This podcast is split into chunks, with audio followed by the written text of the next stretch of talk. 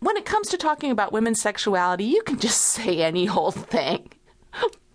Women have vaginal orgasms, they don't. There's a G spot, there's not. They're supposed to come, they're not supposed to come. Who cares?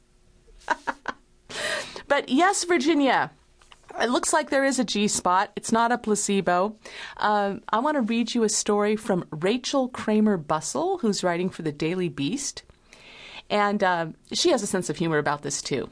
She says, This just in, the G spot doesn't exist. At least according to British researchers who've made splashy headlines with this claim in a new study in the Journal of Sexual Medicine. According to the abstract, 1,804 unselected female twins. That sounds like a porn movie right there. Ages 22 to 83. These. I love abstracts.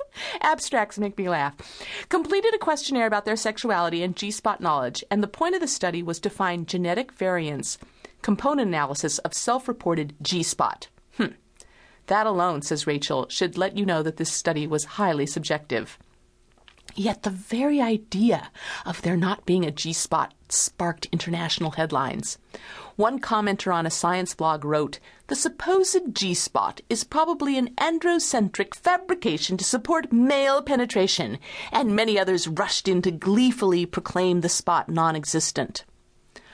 I'm bored with the whole discussion, said Betty Dodson. With the huge number of women and men who still have trouble finding a clitoris. Why are we talking about some elusive spot inside the vagina that may or may not exist?